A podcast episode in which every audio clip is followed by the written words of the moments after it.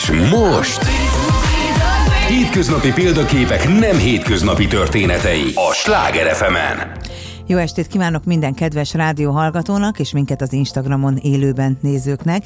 Hát minden héten elmondom, hogy mennyire várom ezeket a szerda estéket, mert tulajdonképpen mindenkinek hétfőtől tart a hét, nekem néha szerdától tart, mert ezek azok az energia, bombák és feltöltődéses pillanatok, amiből aztán táplálkozni tudok, és remélem, hogy a hallgatók is. Ma azt hiszem a nagy karrierváltások fókuszába kerülünk, és abba az életútba, amiről sokan mondják, mondják azt, hogy végül is teljesen mindegy, hogy a mai vendégem mihez kezd és mibe fog, biztos, hogy sikerre fogja vinni.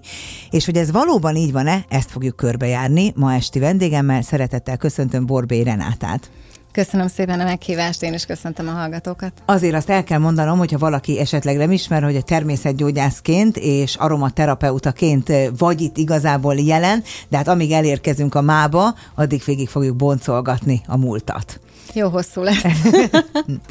Amikor tizenéves voltál, és érettségi előtt álltál, mit gondoltál, mi leszel, ha nagy leszel?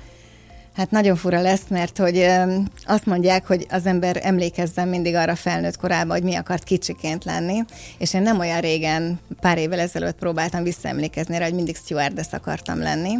Igen, aztán azt valahogyan elfelejtettem, mielőtt a pályaválasztáshoz kerültünk volna.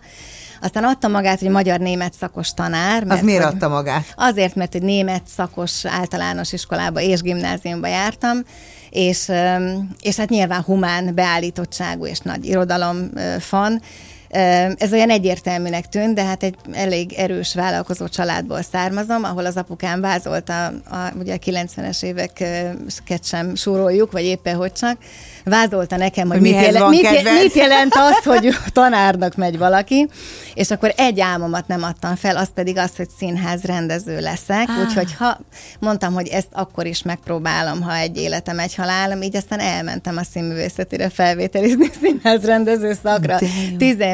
17 és fél évesként, ugye, mert ott hamarabb van a felvételi, és hát iszonyú döbbenet volt, amikor a folyosón körbenézve csupa 30 feletti, hosszú szakállas fiatal ember volt, tehát érezhető volt, hogy ehhez természetesen Nem semmi köze. Én csak színházi szakkörös voltam, és mindenféle ilyesmi, úgyhogy na hát így aztán ez akkor, ez akkor el is ment, úgyhogy nem volt. Tehát amit, amit szerettem volna lenni, vagy amit szerettem volna lenni, azok ugye szerte foszlottak, úgyhogy, úgyhogy maradt az, a családi hagyomány, és az édesapám vállalkozó kedvének az éppen aktuálisan jelenlévő bizniszébe való integrálódás, és ez akkor a vendéglátás volt. Hú, ez nem kicsi lecke rögtön kezdetként, és te a középiskola végén két középiskolát végeztél egyszerre, az gimnáziumot Igen. is, meg ezt is. E, egy vendéglátója, hát igazából a papírt meg kellett szerezni, ugye egy szakmunkás bizonyítványt Aha. kellett szerezni, egy nappali tagozatos gimnazista voltam tisztességgel, de mellette a negyedik évfolyamban már egy vendéglátóipari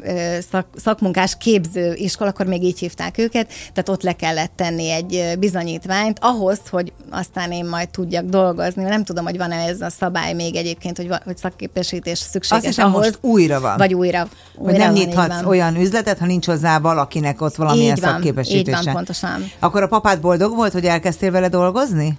Hát nem igazán egyébként, nem, nem annyira együtt dolgoztunk akkor még, mert akkor ő, ő csinált egy üzletet, Zalaegerszegi születésű vagyok, úgyhogy Zalaegerszegen járunk ezekben az időkben, egy drinkbár, vagy milyen ételbár, drinkbár szerűséget gimnáziumok közelében, úgyhogy nem mentem túl messze a gimiktől, és aztán igazából hagyta azért, hogy úgy félig meddig egyedül vezetgessem, úgyhogy hamar, hamar mély víz volt ebbe, ebből a szempontból. És a mamád mivel foglalkozott? Hát ő a hát, háttérben volt igazából, úgyhogy ő mm, Hát ezt így nehéz összefoglalni, szerintem ő így mm, alkalmazkodott.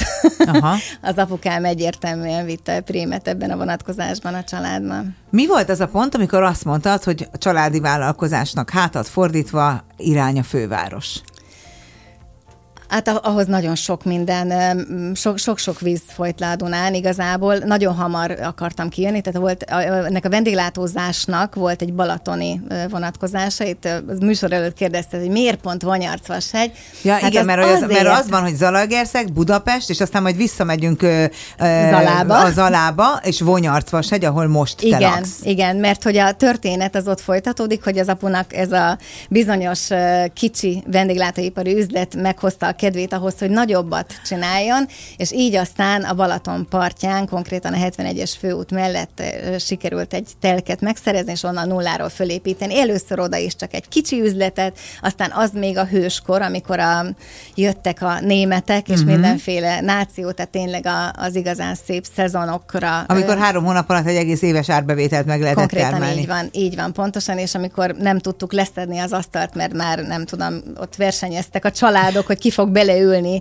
a koszos edény jelteli asztalokba. Szóval, hogy ez, ez akkor megvalósult, és akkor nyaranta én még, én még oda visszajártam hozzá segíteni, és aztán a, a köztes időben, ami ugye a téli időszakot jelenti, akkor pedig, pedig hát a saját lábamon állva természetesen dolgoztam, és főleg szélszesként egyébként.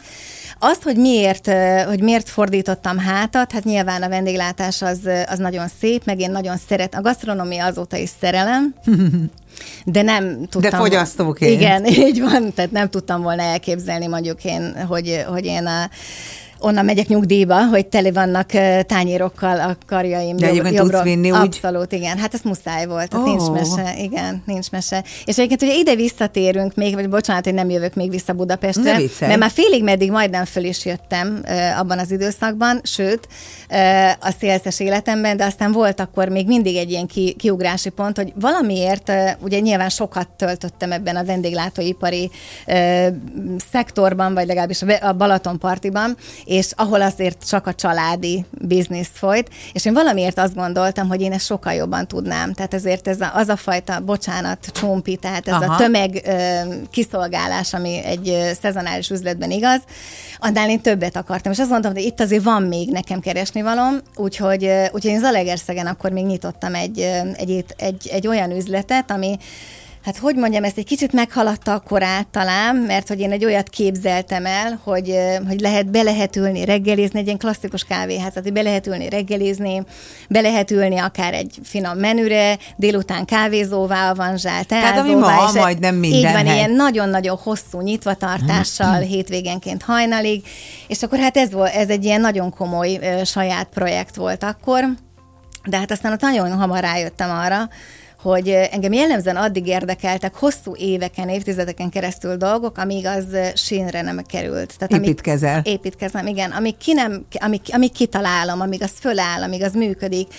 És onnantól kezdve már bocsánat, ezeket mindenkit nagyon tisztelek, aki mondjuk vendéglátózik, vagy bármi mással foglalkozik, és mondjuk kitart 30-40 éven keresztül. Az, egy, az egy típus, meg ez Igen, is egy típus. én is azt gondolom, de én akkor azt gondoltam, hogy ennek elengedhetem a kezét. Tehát ez itt gyönyörű, szép, rendben van. És, Most már termel másnak is majd, így van, csak nem és tudsz akkor, róla. és, és egyébként nagyon könnyű szívvel fordítottam ezeknek hátat. Tehát azt gondoltam, Mor megtette kötelességét, és engem más kihívások várnak. Na, és aztán bár nyilván szeretem, hát mindenki szereti a saját kis közegét, ahol felnőtt, én mégis azt éreztem, hogy szűk nekem a város és nem is gondolkodtam. Ezt téged ismerő abszolút meg tudom érteni. És nem is gondolkodtam tovább abban, hogy ott folytassam, hiszen akkor már sok mindent tanultam is, és, és nem láttam abban a hiába egy megyeszékhely, egyetlen, egyetlen egy vállalatban sem az, azt, ahol én el tudnám képzelni magam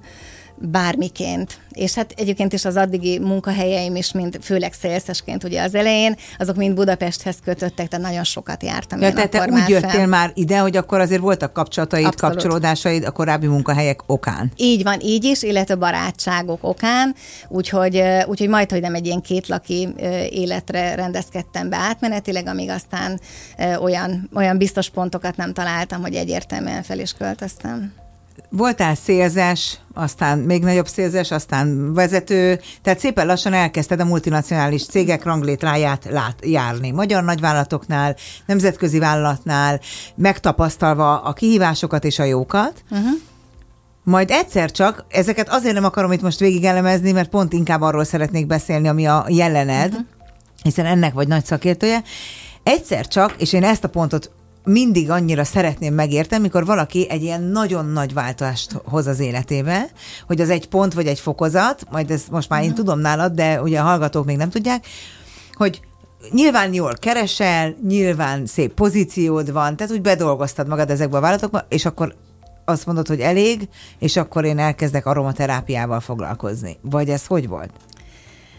Sok állomása volt ennek, tehát voltak sok, sok kicsi csalódás, vagy egy, egy néhány nagy és sok kicsi csalódás, amikor arra rájössz, hogy hiába adod életedet és véredet a cégért, és úgy tűnik, hogy te ott egy nagyon fontos uh-huh. ember vagy, mert amit teszel, azzal valóra, tehát úgy tűnik, mintha azzal menne előre a gépezet. Megy is. Megy is, igen, de bármelyik pillanatban lecserélhető vagy.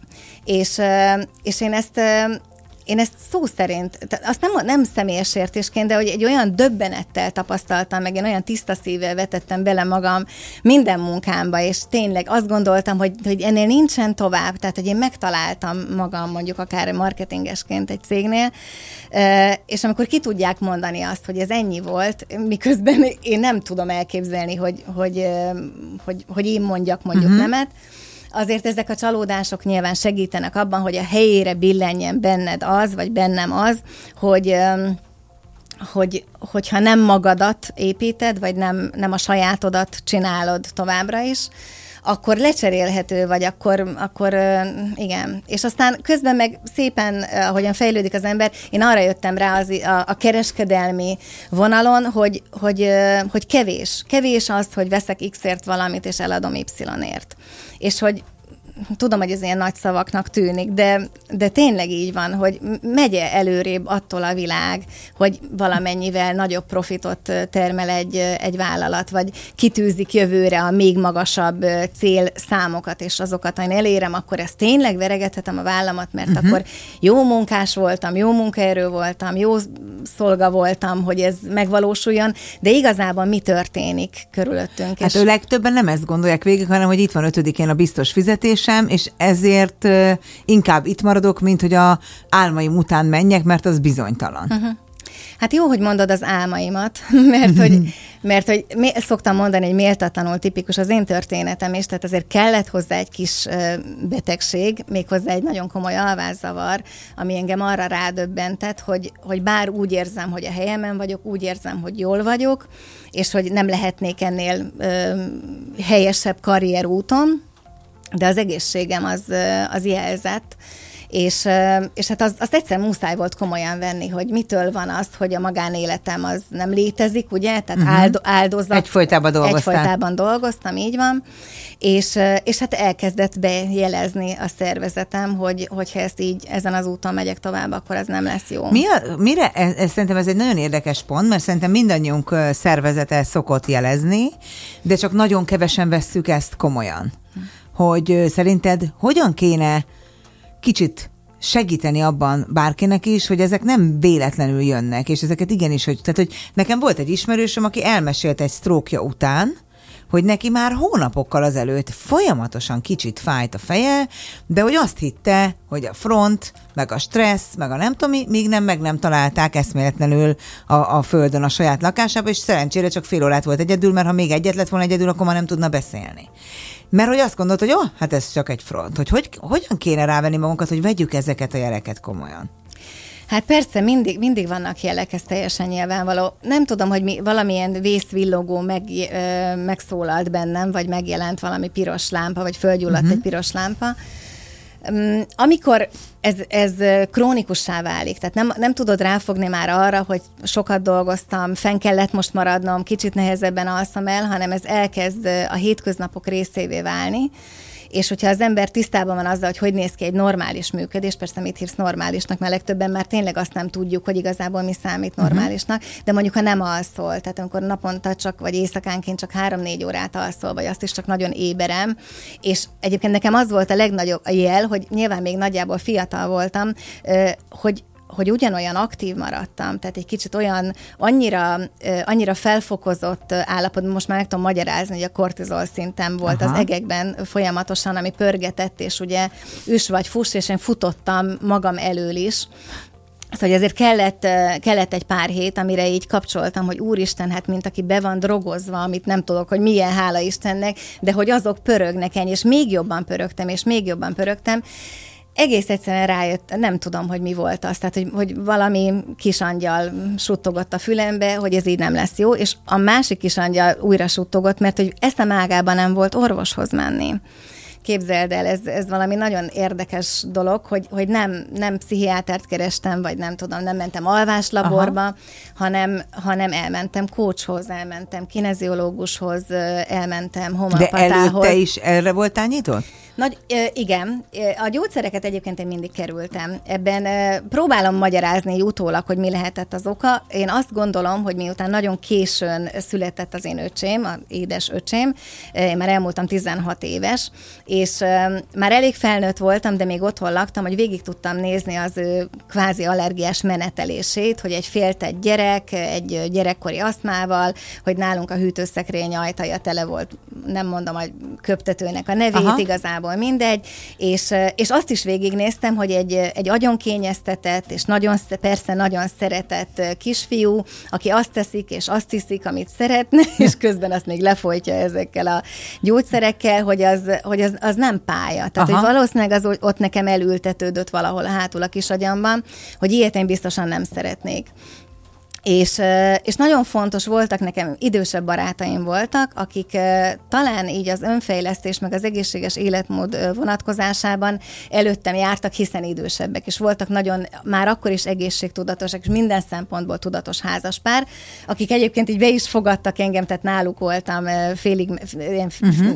nagyon, nagyon, nagyon szoros kapcsolatot ápoltunk akkoriban, és, és hát ők is ezen a vonalon mozogtak, úgyhogy ilyen nyilvánvaló is volt, hogy, hogy, én, hogy én ezen a, mondhatnám, hogy alternatív, de nem szeretem az alternatív szót, hanem a természetes gyógymódok irányába indultam el, és nagyon komolyan foglalkoztam már akkor is egyébként önfejlesztéssel, amennyire mondjuk ilyen 30-20-30 éves ember tud ezzel foglalkozni.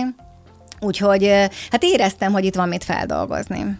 És ezek a kis kudarcok, ugye ezek a kis csalódások nyilván hozzátettek, hogy akkor, akkor, itt, akkor itt ezt tegyük rendbe, Aha. hogy ki vagyok én egyáltalán, hova is tartok egyáltalán, hiába gondolom azt, hogy, hogy nagyon sokat dolgoztam azért, hogy ilyen pozíciókba legyek, meg, meg, meg hogy ilyen munkát végezzek, és hiába élvezem, hogyha egyébként jól megnézem, akkor nekem csak a munka van. És akkor már túl voltál egy válláson? Így van. Így van. És Ez egy nagyon gondolkodás. És kilátásban sem volt az, hogy nekem valaha lesz családom. Hadd meséljek el egy történetet, mert ez, ez, ez, ezt elszok, nagyon ritkán mesélem el, de, de szerintem nagyon fontos. Akkor még férnél voltam, nagyon korán mentem férhez 20 évesen, első szerelem, ahogy kell.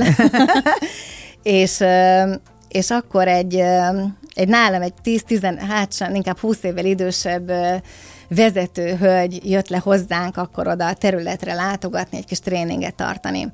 És pedig nem vagyok az a kis vidéki lány, de valamiért ezt a, ezt a hölgyet én olyannak láttam, olyan menőnek láttam, mm. akkor még ezt a szót nem használtuk, hogy megérkezett a szép nagy au- céges autójával, Aha. a nagyon szépen felöltözve, és nagyon elegánsan, és nagyon cuki volt, és annyira, tehát, hogy, hogy azt, és tudtam, hogy ő mit idol, csinál. Igen, idol. egy idol, és tudtam, hogy mit csinál, hogy keresztül kasol járja az országot, és osztja az észt, és ilyen nagyon okosan, és nagyon csinosan, és én emlékszem arra, hogy még neki szemtől szembe is mondtam, hogy úristen, hogy hogy én hogy lennék a te uh-huh. helyedben. És akkor ő azt mondta, Adriennek hívták, azt mondta nekem Adrien, hogy ó, Renáta, ne, képzeld, és hogy ez egy szállodai lobbyban ültünk a tréning után, kédes kettesben, és azt mondta, hogy most akkor képzeld el, hogy én beülök az autóba, visszamegyek Budapestre, bemegyek a lakásomba, kinyitom a hűtőszekrény ajtaját, és két darab szerencsétlen tojás fog visszanézni rám.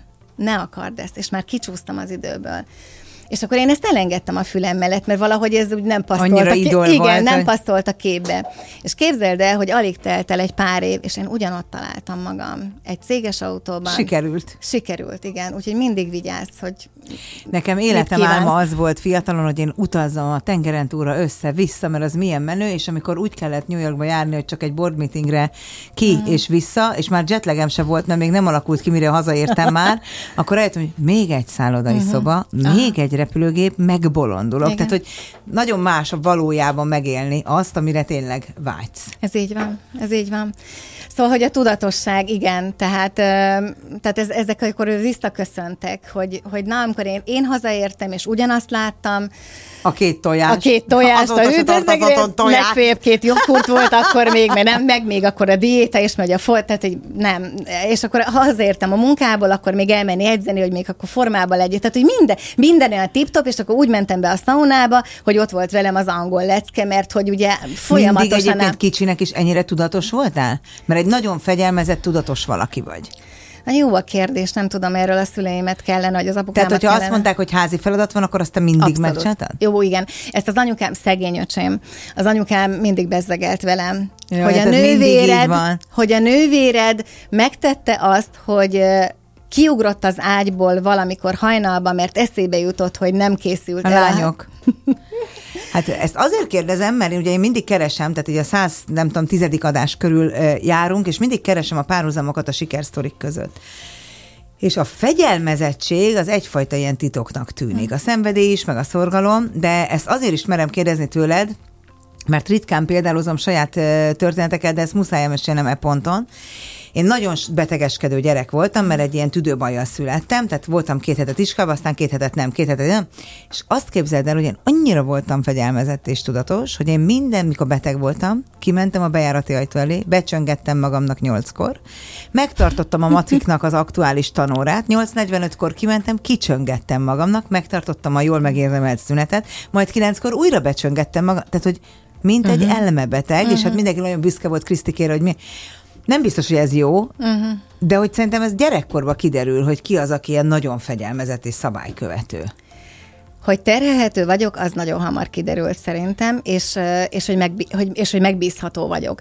Egyébként, hogy egy nagyon mai fejjel, amikor már nekem is gyerekeim vannak, uh-huh. arra gondolok, és a nagyobbik lányunk már nincs olyan messze attól, hogy jogosítványa legyen éves? például, 13. Aha. Um, és az apukám például engem 17 évesen, tehát egy simán gimnazista voltam, elengedett egy autóval, mert hogy volt divatárú vállalkozásunk, és mit tudom én, tehát hogy elengedett bele a világba szélsz szélszes kislányként, 17 évesen, hogy akkor áruljak, vagy hogy mondják. Tehát hogy el nem tudom képzelni, hogy nem. én a lány, érted? Tehát, hogy, Nagyon hogy más világ kell, is más, van. Nyilván nem kellett úgy félteni, meg má, tényleg más világ volt, de hogy, de hogy, hogy melyik az a 17 éves, akire mondjuk üzletet bízol rá? Hát ugye? Nem, félted elengedni egyedül a bárhová? Igen. Szóval, hogy, hogy ilyen szempontból lehetett rám számítani mindig, és akkor ez így, ez maradt is. Na elmentél a kineziológushoz. Így van, így van, meg, meg a coachhoz, meg a homeopatához. Aki rángatja az ember karját. Izomtesztelésnek hívják Jó, én gondoltam, hogy majd kikarakírozom ezt, hogy én leszek az ellenpólus, mert az is hozzátartozik Renáta és az én történetemhez, hogy mi azért nem ma reggel, vagy ma ismertük meg egymást, és egy adott ponton fá- nagyon náthás voltam, amikor már antibiotikumot is szedtem meg, de az semmit sem hatott, és te adtál nekem valamilyen természetes, vagy homeopátiás, vagy mit tudom én milyen... Aromaterápiás szerek, aromaterápiát, gyógyszereket, amire én mondtam, jó, hát Renáta, hát add ide, hát ennek semmi értelme nincsen, én a kémiában hiszek, mondtam neked viccesen, és két nap múlva jól lettem de úgy tényleg jól, tehát, hogy lehetett konkrétan érezni, hogy amit golyót adtál, meg kentünk, meg fújtunk, meg szívtunk, meg nem tudom, az mind működött. És akkor azt mondtam neked, hogy ez az azért nagy pillanat ez a te életedben, bár nem tudsz róla, mert hogy egy ilyen teljesen ellendrukkert e, tulajdonképpen evangelizálsz. Ah. Fantasztikus. Ö, tehát a kineziológus rángatja a kezed, izomtesztet végez, vagy mit, értem. Uh-huh. Ö, és elmentél, a, az előbb még mondtad, hogy elmentél a kineziológus mellett még... Homeopatához homeopata... és, és coach. Egyébként a coach segített a leg... A homeopata nyilván egy kicsit támogatás, egyébként nagy, szerettem a homeopátiát a mai napig, bár már nem annyira használom, mert hogy ott van az aromaterápia, ami ő bereli.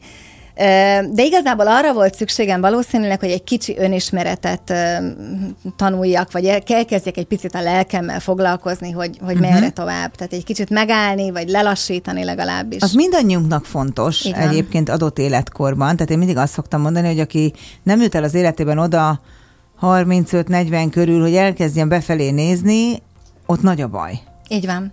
Úgyhogy igazából elindultam azon az úton, hogy megkeressem, vagy, vagy pontosabban inkább lecsapdossam azokat a vadhajtásokat magamról, ami, amiben biztos, hogy benne van némi önértékelési probléma, mindenkinek van nyilvánvalóan. Tehát, hogy mi az, ami engem ennyire hajt afelé, hogy, hogy a maximumot nyújtsam, hogy mitől vagyok én ilyen perfekcionista, és közben hiába hozom ki a maximumot, mégis azt gondolom, hogy ez még Nem mindig elég. kevés, és hogy melyik az a pasi egyébként meg, ugye? Aki, aki ezt elviseli. Aki ezt elviseli, és hogy ne csodálkozzak rajta, hogy egyébként meg, hogyha checklisták alapján élem az életemet, és úgy keresek majd esetleg párt is, mert azért biztosan volt ilyen időszaka az életemnek, hanem is valóságos checklisták voltak, de a fejemben pörgött, hogy az illető jelölt az minek Ilyen felel legyen, meg, aha. és minek nem felel meg. Tehát egy kicsit föl és kellett... Zoli, la... és megfelel, de majd beszélünk róla. Igen. Tehát, hogy fel kellett lazulnom, vagy le kellett lazulnom, és, és átnézni a másik oldalra. Na, hogy... mielőtt átnézünk a másik oldalra együtt, addig a kedves rádióhallgatókat elengedjük néhány percre, hogy időjárás jelentést, közlekedési információkat és híreket hallgassanak, de mi folytatjuk itt a beszélgetést Borbé Renátával. Ö, meg volt a fejedben, hogy mit akarsz, elkezdtél önmagadon dolgozni, de akkor ez még mindig nem az, hogy annyira megtetszett ez az egész, hogy én is ezt akarom Á, csinálni. Semmi, semmi. Tehát ahhoz kellett az, hogy, hogy pára találjak. Kellett. Ez én, azért én... érdekes beszélgetés, mert nagyon gyakran beszélünk karrierről, meg uh-huh. sikerről, de tulajdonképpen mindennek az alapja az, hogy te magaddal, a személyiségedben legyél jól. Abszolút, igen. Én most ezt tanulom éppen tőled uh-huh. ma. Hogy jött Zoli? Csak röviden. Hogy lett akkor ez, hogyha... De ő ezt tudja, hogy tulajdonképpen hozzákötöd azt, hogy jól lettél? Hát, mert ma már együtt dolgoztok. Megköszöntem-e neki? Nem, nem erre gondolok, mert nyilván te is sok mindent jót uh-huh. hoztál az ő életébe, de hogy ő például tudja ezt, hogy ez egy ennyire fontos momentum az életedben, és nem csak a szerelem okán? Szerintem ő volt az első ember, aki, akit nem nagyon érdekelt, hogy én milyen, milyen kosztümben vagyok. Tehát, hogy ő valamiért, vagy valahogyan átlátott azon, a, hát nem is biztos, nem biztos, hogy szimpatizálnék az akkori magammal egyébként. De Mert érdekes. igen, igen, tehát én azt gondolom, hogy, hogy messz, messz, sokkal messzebb voltam mondjuk egy húsz évvel ezelőtt a, a mostani énemtől, mint, mint ahogy ezt bárki képzelni. De miért rideg voltál, vagy kegyetlenebb, vagy Kegyetlen hideg? semmi, nem, semmiképpen, céltudatos és, és rideg, igen, tehát hogy, hogy nagyon Hát a feladatra koncentráló. A felad, igen, nem jó, tehát nem, fók, ahol a fókuszot, az energia. Igen, nem jó pofizni jöttünk. Erről van szó, erről hát, van lettünk szó. volna mi akkor is. Ez kb ugyanannyit változtunk mostanra, ezért aztán Igen. most is jobban vagyunk. Igen, úgyhogy kellett, kellett az nekem, hogy, hogy valaki átlásson a szitán, és akkor én egyébként jöttem a saját kis ö, ö, elvárásaimmal, például azt, hogy ő pár éve fiatalabb, és akkor mondtam is neki, mit gondol ő, hogy én egy fiatalabb emberrel egyáltalán, tehát hogy én patint, ő mondja, viccesen meséli. Mi az, hogy pár éve mennyivel fiatalabb az Oli? Hát öttel. Jó, hát azt hittem 15-tel, és akkor ez egy ilyen kategória. Nem, nem, de hát, hogy én nekem ez is benne volt, tudod, hogy az, hogy... Úgy, hát mondjuk ez nem látszik üzenem innen, szeretve szépen. téged, és nem igen, bántva igen, őt. vagy megöreg, hozzám öregedett, tudod. No. nem, nem, csak viccelek. Szóval, szóval, hogy őt igazából nem érdekelte a sallang, ami, és hogy szépen lassan ezek így lebomlottak, Úgyhogy, úgyhogy akkor elindult egy közös, egy közös út, nem annyira egyszerű, nagyon máshonnan jön, nagyon más családból, nagyon, tehát tényleg, tényleg két világ találkozott Aha. egymással, és ő hozott olyan értékeket egyébként, ami, neke, ami nekem nagyon hiányzott, tehát, és ezek főleg ö, ö, polgári értékek uh-huh. voltak, tehát ahol, ahol már nem annyira volt annak hely, tehát a sikert nem abban mértük, hogy most az embernek aktuálisan mennyi pénze van, vagy nem. Na de az ilyen polgári családok nem szoktak örülni, hanem azonos értékrendű érkezik a családba, hogy ebből nem volt konfliktus, és nem akarok ebbe mélyen belemenni, Aha. csak ha ezt ennyire kimondod, akkor azt képzelem én, és nem fogom most piszint megfogalmazni, maximum azt mondod, hogy menjünk tovább, Krista, hogy a, a városi úrifiú találkozott a törtető vidéki kisnővel, Aha. a mama szerint. Nyilván nem így van, uh-huh. de gondolom, hogy ez lehetett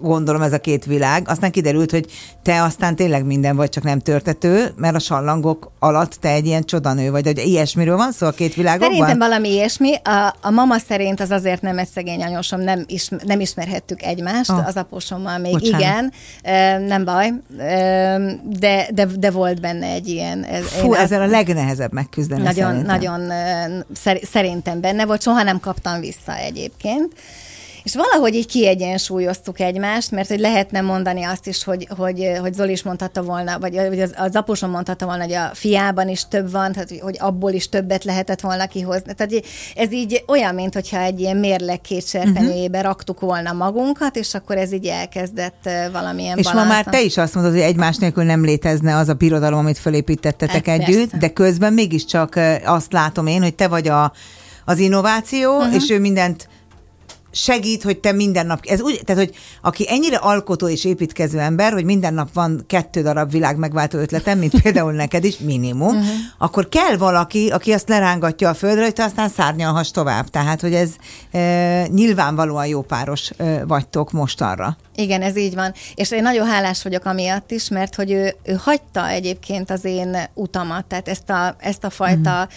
természetes irányba elinduló utat, mert nem így ismert meg, tehát hogy mi ezen egyébként kvázi közösen kezdtünk el járni, én elkezdtem kutatni, én elkezdtem mindent felderíteni autodidakta módon, mindent elolvasni, mindent, mindent alárendelni annak, hogy mi, ha családot alapítunk, akkor az már az az ideális, természetes, kemikáliamentes, gyógyszer gyógyszermentes, mindenmentes legyen. Tehát te kitaláltad, hogyha lesz egy közös gyereketek, és ezáltal a családot, ott már aztán minden a úgy, úgy. legjobb alapanyag, nincs kemikália, nincs adalékanyag. Így van. Aha, csak biopiacon csak tudatosan. Abszolút, így van, így van. És hát az is, hogy ugye viszonylag ma, ma már nem olyan késői szülés, de mégiscsak későn szültem. Jó, hát 38 éves korában az ember azért nem olyan Hát későn. ma, de azért akkor már még... Ezt csak még... azért mondtam ki, hogy nehogy azt gondolják, hogy nem tudom, 50 éves ja. korodban szültél. Igen, nem.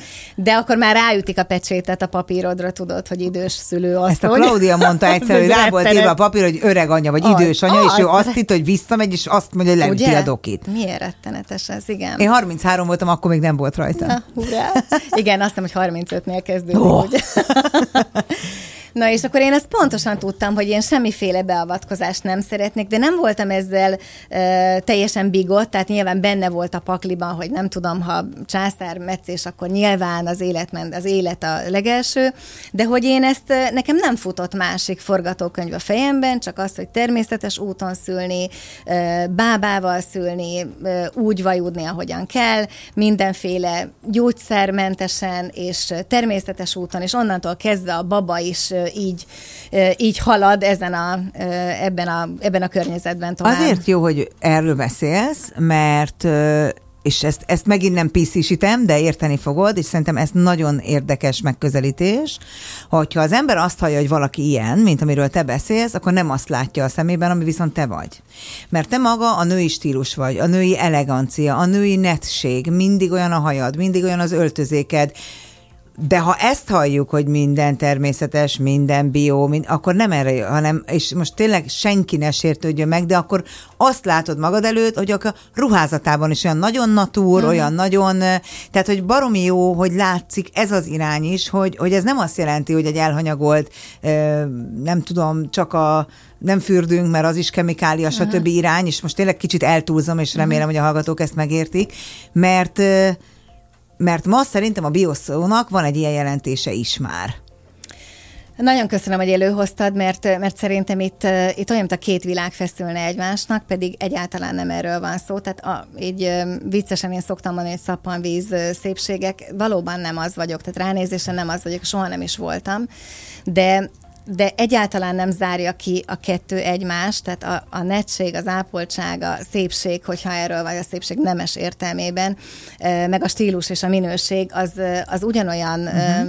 ugyanolyan fontos azoknak, akik mondjuk ezen az oldalon állnak, Ez mint nagyon én. fontos erről beszélni. És, és attól, hogy mondjuk kávézóban nem szoptattam soha, attól még két évig szoptattam a gyermekemet, és nagyon-nagyon fontosnak találom. Attól, hogy, hogy nem vonulok föl az utcán, attól én még gátvédelem figyelemmel aranyórában, és mindenkit arra tanítok azóta is, ugye, aki mondjuk szülésfelkészítésre, vagy akár gyermekek aromaterápiája, és ezekre az érzékeny időszakokra vonatkozó tanácsadásra vagy, vagy tanfolyamokra jön hozzám, hogy ez, ez nekünk jár, tehát hogy ez egész egyszerűen így szültünk, vagy így szül a nő évezredek ha. óta, így maradt fent az emberiség, és óriási hála az orvostudomány fejlődésének, és a sebészetnek, és a traumatológ, és mindennek, ami De életet most ment. Az életet mentél, belét kell folytanom a szót, mert össze kell kapcsolódnunk újra a rádióhallgatókkal.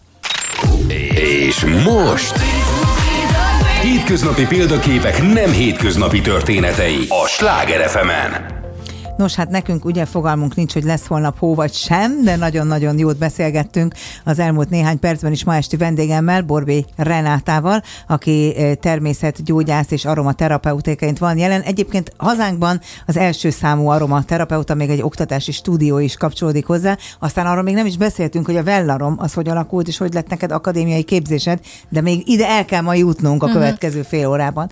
Eh, na, szóval ott tartottunk, aki nem volt velünk, gyorsan elmondom, hogy a a, gyermek eh, vállalás előtt, a családalapítás előtt Renáta eldöntötte, hogy ez nagyon eh, természetesen kell, hogy eh, zajoljék, kemikáliáktól mentesen, nem csak a szülés, hanem úgy az élet maga, és aztán kibogoztuk ezt, hogy milyen érdekes, hogy ezzel szemben egy nagyon net, nagyon szép, nagyon ápolt nő ül velem szemben. És éljen az orvostudomány, itt tartottunk, amikor... Így van.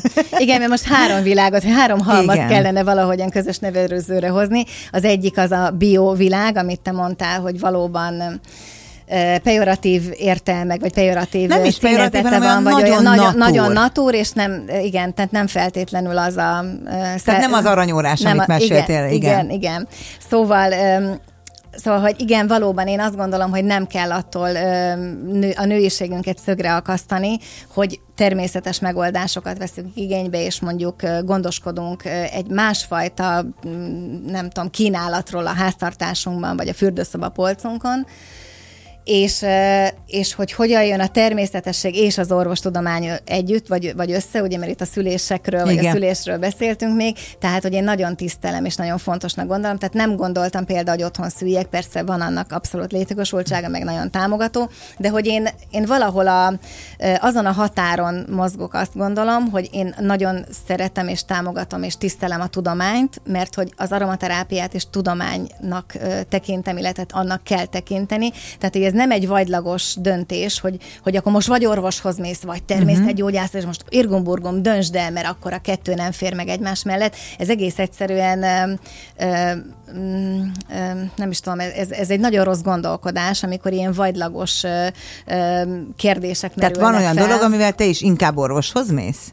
Hát Vagy... mondjuk a, a traumatológiát, igen, persze. Tehát a gyerek eltöri a kezét, akkor egy. Jó, most, de mondjuk antibiotikumot, ha a felír a doki, beveszed? Nem. Nem veszed be. Azt már nem. De tudsz magadnak sajátot aromaterápiából? Természetesen igen. Mert a múltkor azt mondtad nekem nem régiben, hogy amit adtál, mert akkor tényleg egy ilyen, és tényleg nem termékreklám ez, de valamilyen aromaterápiás gyöngyöket, mondtam neked, hogy Jaj Renáta, hagyjál már engem békén ezzel, mert ez nem, és mondtad, hogy de értsem meg, hogy ez kémia, valójában ez a kémia, hiszen ebben ugyanaz az anyag van, amit egyébként én hiszem, hogy az hat, csak azt máshogy nyomják össze, meg, tehát hogy ez igaz? Abszolút igaz, persze. Hát nyilván most már a modern gyógyszerfejlesztések során vannak olyan hatóanyagok is természetesen, amit mondjuk a növényben nem találsz meg. De ha visszamegyünk arra az időpontra, amikor még a patikusok valóban uh-huh. gyógynövényekből és különböző természetben előforduló hatóanyagokból készítették a pirulákat és a kenőcsöket és mindenfélét, és nem voltak mondjuk még,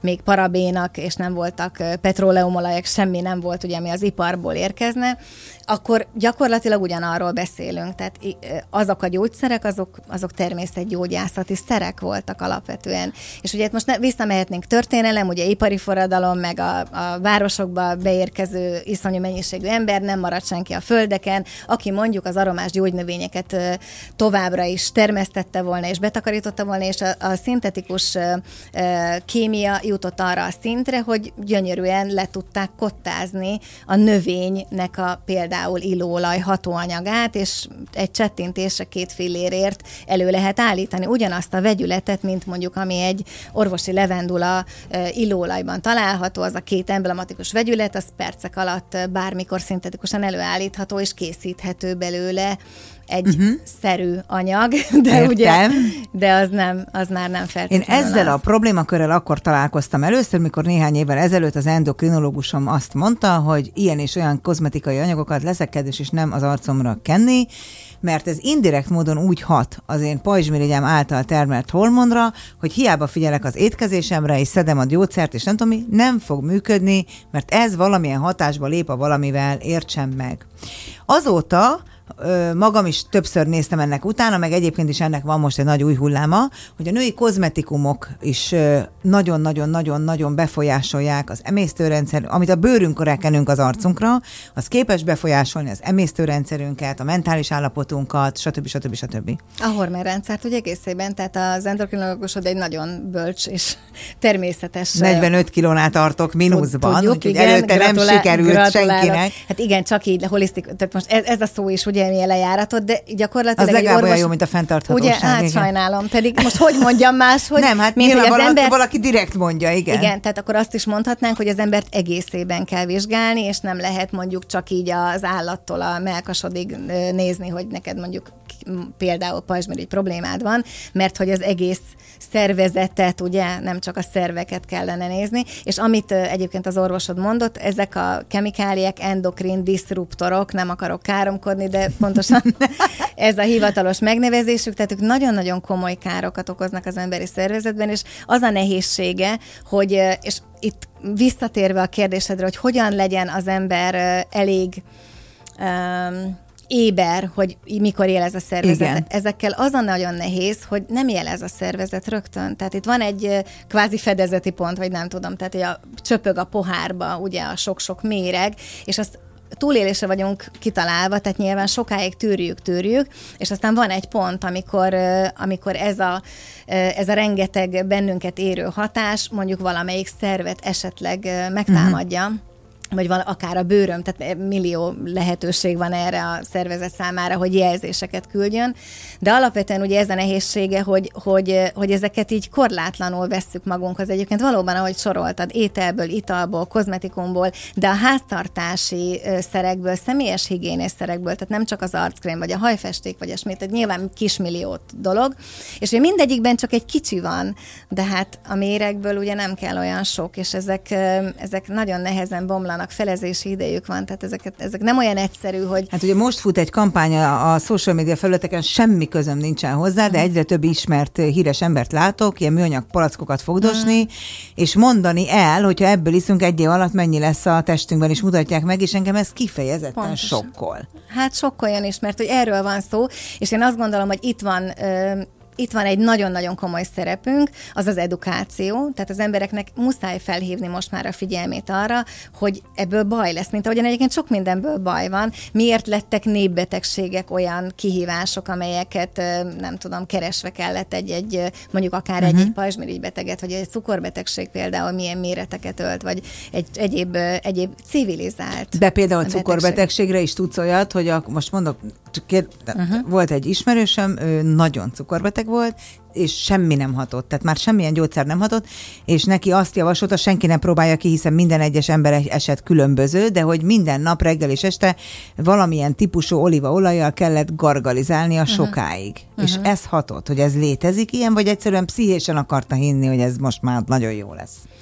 Hogyha ez a gargalizálás, ez egyébként egy nagyon régi, ez egy ajurvédikus lehetőség, úgy hívják, hogy olajrágás, elvileg egyébként szezámolajjal, de az olívaolaj is nagyon jó, vagy egy Lehet, hogy szezám volt, vagy én nem emlékszem jól. Ez egy kvázi méregtelenítő lehetőség, abszolút, hiszen ha arra gondolsz, hogy amikor felkelünk reggel, akkor nyilván az embernek lepedékes a nyelve, tehát van egy éjszakai, kvázi méregtelenítő folyamat a szervezetünkben, úgyhogy akkor, amikor ezeket, ezt az olajat minél hosszabban például forgatod a szádban, akkor る。Nyálkahártyán keresztül elkezdi, elkezdenek beleoldódni azok a toxinok, amelyek például a szájüregben találhatók, nyilván ezt szigorúan uh-huh. ki mhm. kell köpni. Tehát ez egy ilyen nagyon fontos és végtelenül egyszerű technika a mai napig arra, hogy ha hiszi az ember, ha nem, de én azt szoktam mondani, hogy nézd meg, hogy mi az, ami a mosdókagymóban landol.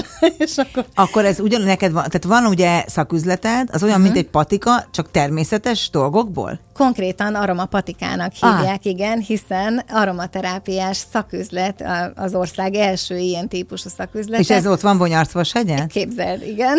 Tehát odáig kell mennem, hogy vásárolni tudja. Nem feltétlenül, mert webáruház is van. Tehát Á, ott, ez á, jó. Igen. Ott, Tényleg, akkor otthonról is meg tudod otthon, tenni. Otthonról is meg tudod tenni, igen, így van. Beleástad magad csak a szemed csillogásából, ahogyan erről beszélsz, el tudjuk képzelni szerintem mindannyian, vagy a hangod lelkesedéséből, hogy ebben is nagyon maximalista lehettél, és ahogy mondod, hogy kutattál, valószínűleg autodidakta, majd később nem csak autodidakta módon, azt hiszem mindent megtanultál, ami abban az időben és percben megtanulható volt.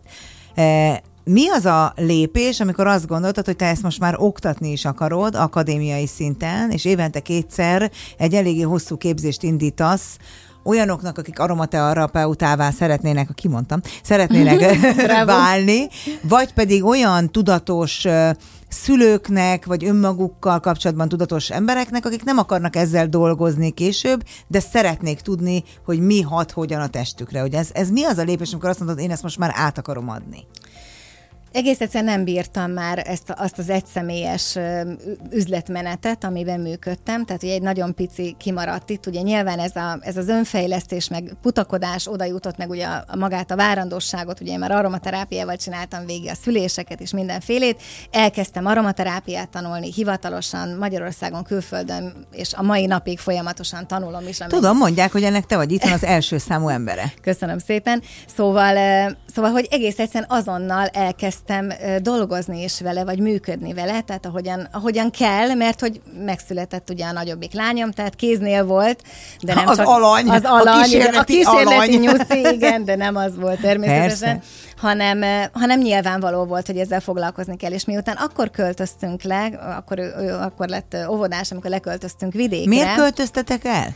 Elfogyott itt körülöttünk a család igazából, Aha. és miután ez a bizonyos Vanyarc-Vashegyi ingatlan, ami annó még egy étterem volt a Balatonparton, ezt én megörököltem. Ah. Bizony, bizony, mert a szüleim idősek voltak, ők ezzel már nem szerettek volna foglalkozni, és akkor el lehetett dönteni, hogy azt eladjuk, és itt veszünk, vagy, vagy lemegyünk gyereket nevelni, és hogyha nem tetszik odalent, akkor még mindig bármikor visszajöhetünk. De tetszett. Életünk legjobb döntése volt.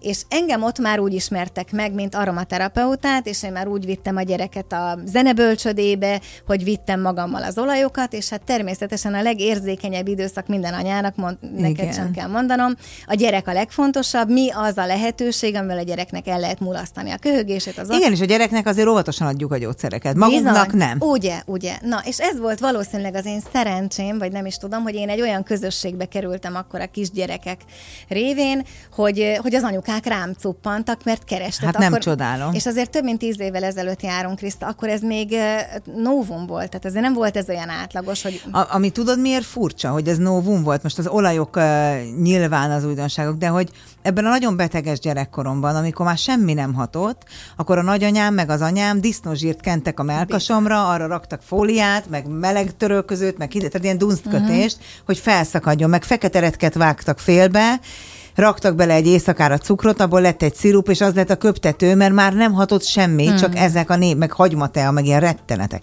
Tehát, hogy milyen fura, hogy ez novumnak számít, miközben régen tudták ezt. Bizony, bizony. Nagyon fontos, amit mondasz, olyan, mintha elfelejtettük volna, hogy, hogy, hogy bennünk van a tudás.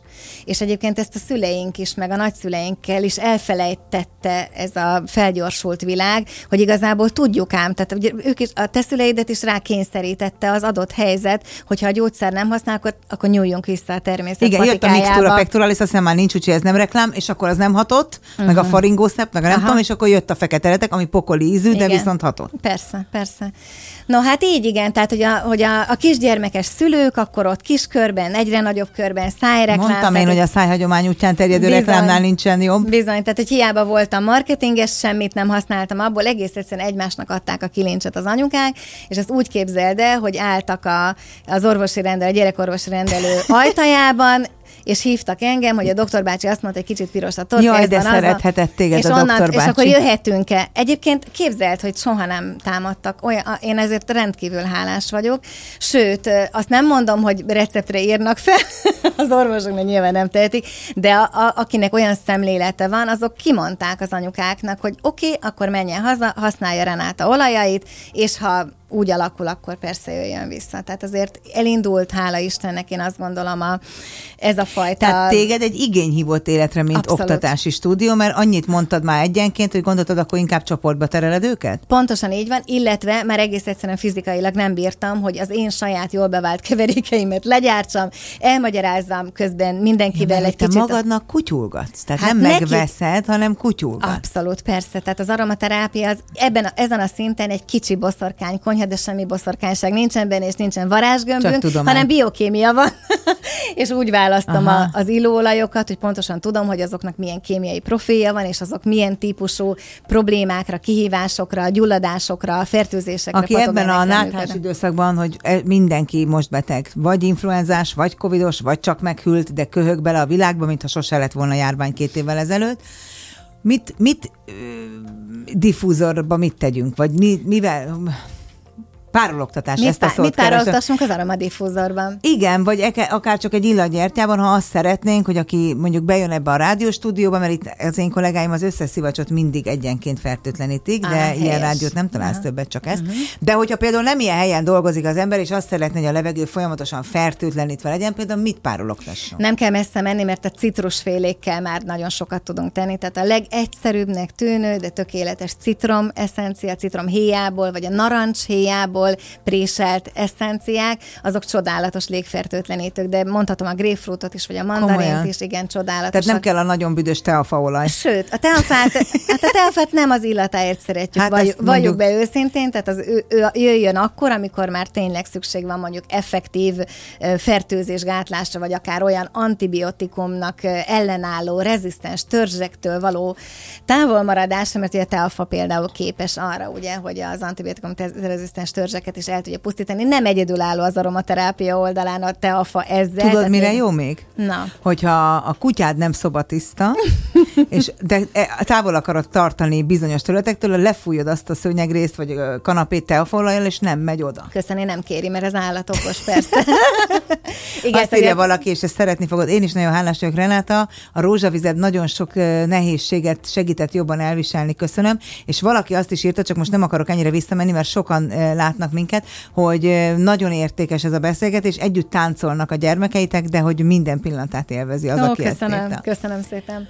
No, szóval hát, hogy nem a, te, tehát a Értem. teafa legyen az utolsó, és nem is feltétlenül párologtatni, persze egy jól készülő keverékben el lehet rejteni, hogy ne a teafa illatát érezzük, de a citrusoknál maradva. Tehát én azt gondolom, hogy azzal ö, légteret fertőtleníteni ö, tökéletesen megfelel, és hogyha még egy kicsit ö, És az följebb- finom illatú is. És finom illatú, és minden nem megosztó, mindenki élvezi, friss az illata. A citromról egyébként az 1940-es években már tudtuk, mert készült kísérlet, hogy egy térbe be ö, permetezve az ott található légtérben terjengő kórokozók 80-90 százaléket 5-10-15 percen belül semlegesíti. Tehát ezek ilyen És régi akkor vegyünk tudások. citromolajat, vagy vegyünk citromot, Hát a citromból azért te nem tudsz olyan...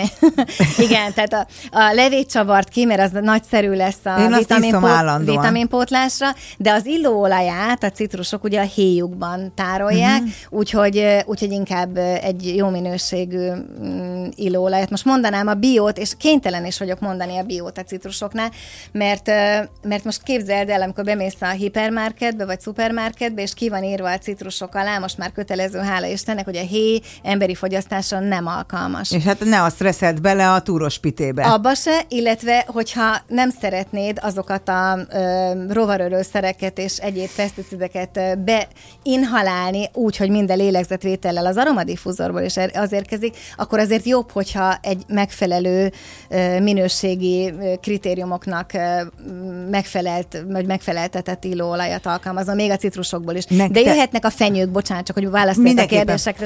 Nem kell ö, feltétlenül nagy ágyukkal operálni, pláne, hogyha olyan társaságban is szeretne az ember párologtatni, akik még, még a belépő szinten mozognak, ezért nagyszerű a citrom, vagy akár a fenyők és a citrom, vagy akár egy indiai citromfű, az aldehides illóolajok, amelyek kicsit ilyen citrusos felhang, de ismered Tehát a a citrom. hallgatlak.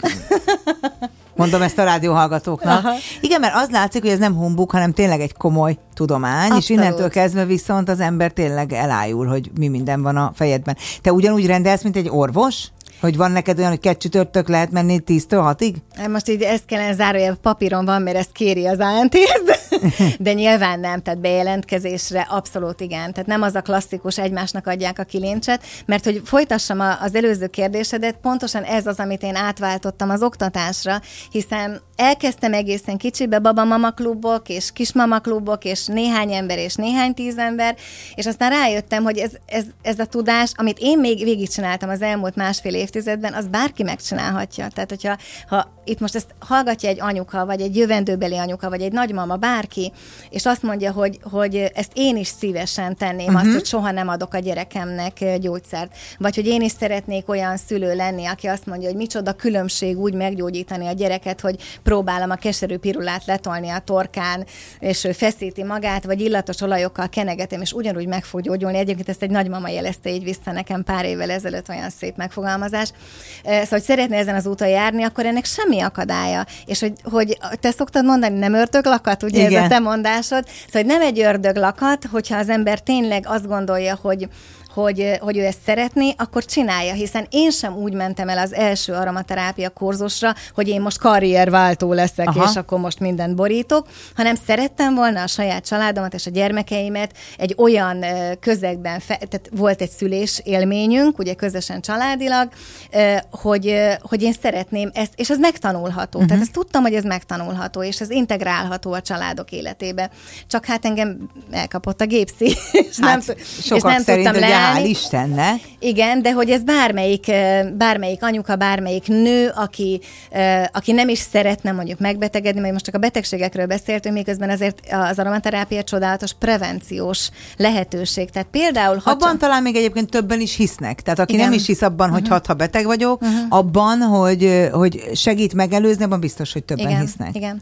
Szóval, hogy magyarul lehet természetesen hozzám jönni bizonyos esetekben, de hogyha egymásnak adnák ugyanúgy a kilincset, mint ahogyan tíz évvel ezelőtt, akkor nem tudnék sokkal-sokkal több emberhez eljutni, már pedig ugye természetgyógyászként is én az edukációra uh-huh. esküdtem fel, és, és hát azt is tudni kell, hogy mi nem gyógyítunk meg senkit, mindenki saját magát gyógyítja meg, és annyira tudja magát meggyógyítani, amennyire ő bevonódik, amekkora felelősséget vállal a saját esetének a feldolgozásában. Én tudok tanácsokat adni, én tudok példákat mondani, vagy akár példát mutatni, meg iránymutatást adni, de mindenkinek saját magát kell uh-huh. kirántania a hajánál fogva. Illetve ez egy döntés. Tehát én ezt szoktam mondani, hogy az aromaterápia életvitel, egy döntés és egy életvitel.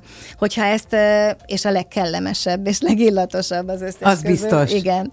Úgyhogy, úgyhogy, tehát, hogy nagyon igyekszem, igyekszem minden, tehát minél több lehetőséget megragadni arra, hogy sokakhoz beszéljek, vagy többekhez beszéljek, mert úgy megsokszorozódik mindaz. Tehát, hogy én nem vagyok tudás irigy, vagy nem tudom, van-e ilyen szó egyáltalán. Szerintem mindenki azt kap, amit ad a végén, tehát Igen. hogyha sokat adsz, akkor sokat is fogsz kapni. Így van, így van, tehát hogy nem titkolok el recepteket, én, én, én minden egyes kurzusomon a saját jól bevált tíz éve működő egyébként nem tudom, bármit adnának érte receptemet, és lediktálom, mert nem gondolom, tehát én nem gondolom azt, hogy, hogy kiéneklik a uh-huh. sajtot a számból, hiszen én holnap írok egy másikat, szóval hogy ez, ez, ez egy ilyen csodálatos flow. Védekezésre, immunvédelemre, sok mindenre jó, de például van-e olyan illó olaj, szetted, vagy nem tudom, hogy kell ezt mondani, mondjuk, ami a fogyásban segít, mint minden nő legnagyobb ö, rákfenéje. Van, persze, igen. Na hát Ez nem gondoltam, hogy ezt fogod mondani. Te Renáta, mindjárt vége a műsornak, és el is mondhatnád nekem majd ezt a titkot. Azért nyilván ez nem annyira egyszerű. Én ezt szoktam mondani, hogy nagyon sokféle alkalmazási módot lehet bevetni például egy fogyókurában, vagy egy életmódváltásban. Tehát akkor mondjad el nekem, hogy van-e olyan illóolaj, bocsánat, hogy a szabadba vágok, Igen. csak körülbelül négy percünk van, és Igen. ezt nem lehet befejezni enélkül, hogy mondjuk van-e olyan illóolaj, amit használok, és akkor nem lesz étvágyam. Vagy kevesebb, vagy kisebb? Hát inkább keverékben gondolkodnék, de van egyébként. A vanília csodálatosan jól lakat. Hmm az ilang-ilang, tehát azok a, a dús virágillatok, azok jól lakatnak. A grapefruitra gondolj el elsősorban. Képzeld el, grapefruitról kimutatták, hogy csak inhalálással, tehát egy belélegzed magát az illatot, képes a zsír anyagcserét, anyagcserét elindítani.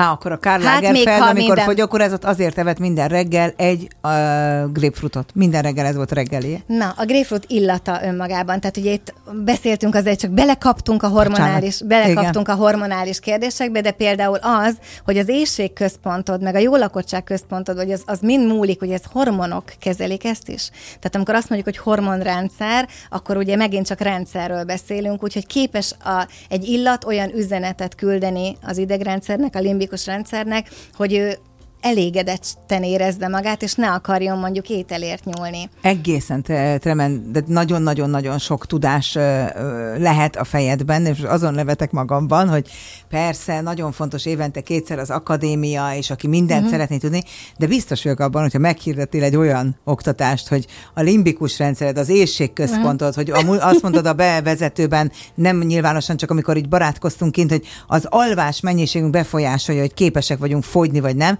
hidd el nekem, hogy mindenki jönne, mert nekem az a tapasztalatom, és ugye a fogyás témában eléggé kiműveltem én is magam az elmúlt két évben, hogy persze nagyon fontos az egészsége mindenkinek, egészen akkor kezd, amikor már kezdi érezni, hogy valami nem stimmel, de a fogyás az mindenki első mhm, számú. Uh-huh, uh-huh. De nem akarom ezt elviccelni, de hogy milyen érdekes, hogy erre is van válaszod. Igen, tényleg minden. A természetnek van válasza, nem is annyira nekem, de ha még, még tovább megyünk, akkor fizikailag is vannak olyan illóolajok, amelyek képesek effektív a vércukorszintet csökkenteni. Na hát most kezdenénk vele abba a következő négy-öt órás beszélgetésbe, ami már elmenne a teljességgel az illóolajok irányába, és nem a te karrieredről szólna. Én azt hiszem, hogy, hogy nagyon sokat tanultunk ma. Az biztos, hogy a kitartást nem lehet megúszni, a sok munkát nem lehet megúszni, és azt, hogy amiben belefogsz, kihoz magadból a maximumot, és próbálj mindent megtudni, én azt hiszem ezt tanultam tőled, meg azt is, hogy folyamatosan tanulni kell. Ez, ez kétségtelen, ebben én egészen biztos. És meg kellett volna kérdeznem, de nincs idő, te hogy kapcsolódsz ki? Lettem magánéleted, nyilván lett, lett de majd igen. ez kiderül, én valószínűleg meg foglak téged hívni majd következő témákban, szaktémákban akár más felületen. Nagyon szépen köszönöm, hogy elfogadtad a meghívást. Én köszönöm, Kriszta, egy élmény volt. Köszönöm. Az elmúlt egy órában csudi dolgokat hallgathatunk ma esti vendégemtől, Borbély Renáta természetgyógyász aromaterapeutától. Hogyha érdekli önöket továbbra is ez a téma, akkor mindenféle social media felületen megtalálható. Kövessék be, keressék meg, mert azt hiszem, hogy egy egészen új tudásszelencét eh, nyit ki a számunkra, mi pedig jövő szerdán este fél nyolckor újra találkozunk, addig is vigyázzanak magukra.